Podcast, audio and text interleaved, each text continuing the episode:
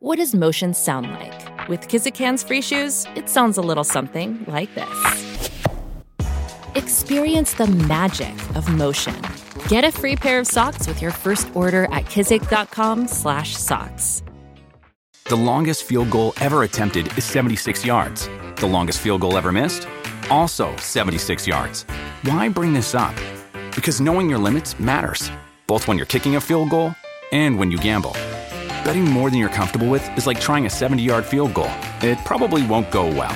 So set a limit when you gamble and stick to it. Want more helpful tips like this? Go to keepitfunohio.com for games, quizzes, and lots of ways to keep your gambling from getting out of hand. Audio Pitara सुनना जरूरी है पंचतंत्र नमस्कार मेरा नाम है रिचा और आप सुन रहे हैं ऑडियो पिटारा और मैं लेके आई हूँ विष्णु शर्मा की लिखी संपूर्ण पंचतंत्र की कहानियाँ। इस कहानी का नाम है अभिमानी ऊँट। किसी स्थान में उज्ज्वलक नाम का एक बढ़ई रहता था।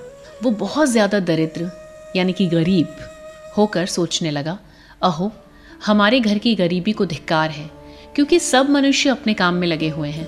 किंतु इस स्थान में हमारा व्यापार नहीं चलता। अन्य लोगों के पुराने चौमहले घर हैं मेरा घर वैसा नहीं है, इसलिए मेरे रथ बनाने वाला होने से क्या लाभ? ऐसा विचार करके वो देश से चल पड़ा। जब वो कुछ दूर चलकर जंगल में पहुँचा तो सूर्यास्त के समय उसने अपने दल से बिछड़ी तथा प्रसव पीड़ा से युक्त एक ऊंटनी देखी। वो उस बच्चे से युक्त ऊंटनी को लेकर अपने घर लौट आया। घर में पहुंचकर उसने रस्सी से उस ऊंटनी को बाँध दिया। उसके बाद वो कुल्हाड़ी लेकर उसके लिए पत्ते लेने को पहाड़ के एक स्थान में गया। वहाँ उसने नए तथा कोमल कोमल बहुत सारे पत्ते काटे और सिर पर रखकर घर ले आया और उसके आगे डाल दिए। वो भी उसको धीरे धीरे खाने लगी। रात दिन नए पत्ते खाने के कारण ऊंटनी मोटी हो गई।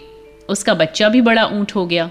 बढ़ई भी रोज उसका दूध दुहकर अपने परिवार का पालन किया करता था। बढ़ई ने प्यार के कारण ऊँट के बच्चे के गर्दन में एक बड़ा घंटा बाँध दिया। बाद में बढ़ई ने सोचा, अहो, अन्य दुष्कृत यानी कि बुरे कर्मों से क्या लाभ? जब से मैंने इस ऊंटनी को पाला है, तब से इस परिवार का कल्याण हो गया। इसलिए अब अन्य व्यापार से क्या मतलब है? ऐसा सोचकर उसने घर आकर अपनी पत्नी से कहा, भद्रे, ये व्यापार अच्छा है। अगर तुम्हारी सलाह हो तो किसी धनी से कुछ धन लेकर मैं ऊँट के बच्चे खरीदने गुर्जर देश को चला जाऊँ। तब तक तुम इन दोनों की रक्षा करना। मैं और ऊंटनी ले आऊँगा। उसके बाद वो गुर्जर देश में गया और ऊंटनी खरीद कर अपने घर वापस लौट आया। बहुत कहने से क्या? उसने ऐसा कुछ किया कि उसके बहुत सारे ऊँट के बच्चे हो गए। तब उसने बड़ा सा ऊंटों का झुंड बनाकर एक रखवाला रख लिया। वो उस रक्षक को वेतन में प्रतिवर्ष एक ऊँट का बच्चा देता था और प्रतिदिन दूध पीने की भी उसे छूट दे दी। इस प्रकार बढ़ई रोज ऊँटनी ऊँट के बच्चों का व्यापार करता हुआ सुख से रहने लगा। वे ऊँट के बच्चे पास ही के बगीचे में चरने जाते, कोमल लताएँ खाकर एक बड़े तालाब में पानी पीते और शाम के समय खेलते कूदते धीरे धीरे घर को चले आते।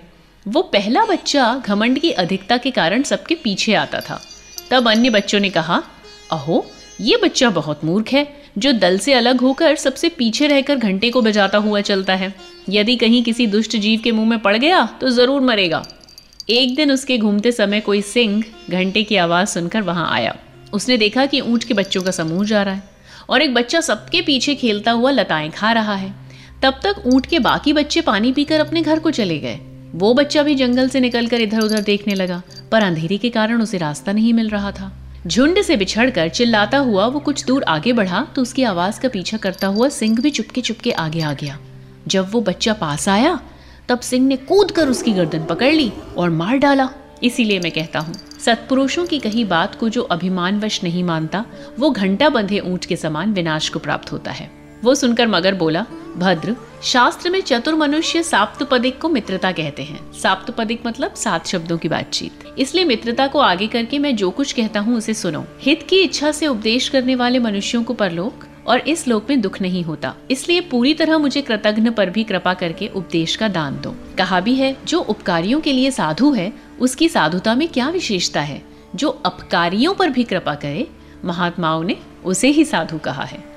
अपकारी मतलब जो अहित करता है। ये सुनकर बंदर बोला, भद्र, अगर ऐसा है तो जाकर उसके साथ युद्ध करो, यानी अपने घर पर कब्जा करने वाले।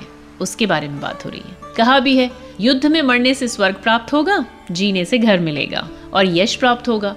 युद्ध करने से तुम्हें दोनों प्रकार के गुण प्राप्त होंगे। उत्तम को प्रणाम करके, वीर में भेद डालकर, नीचे को कुछ देकर, और समान बल वाले को युद्ध करके वश में करना चाहिए। मगर बोला, ये कैसे? बंदर कहने लगा। पंचतंत्र।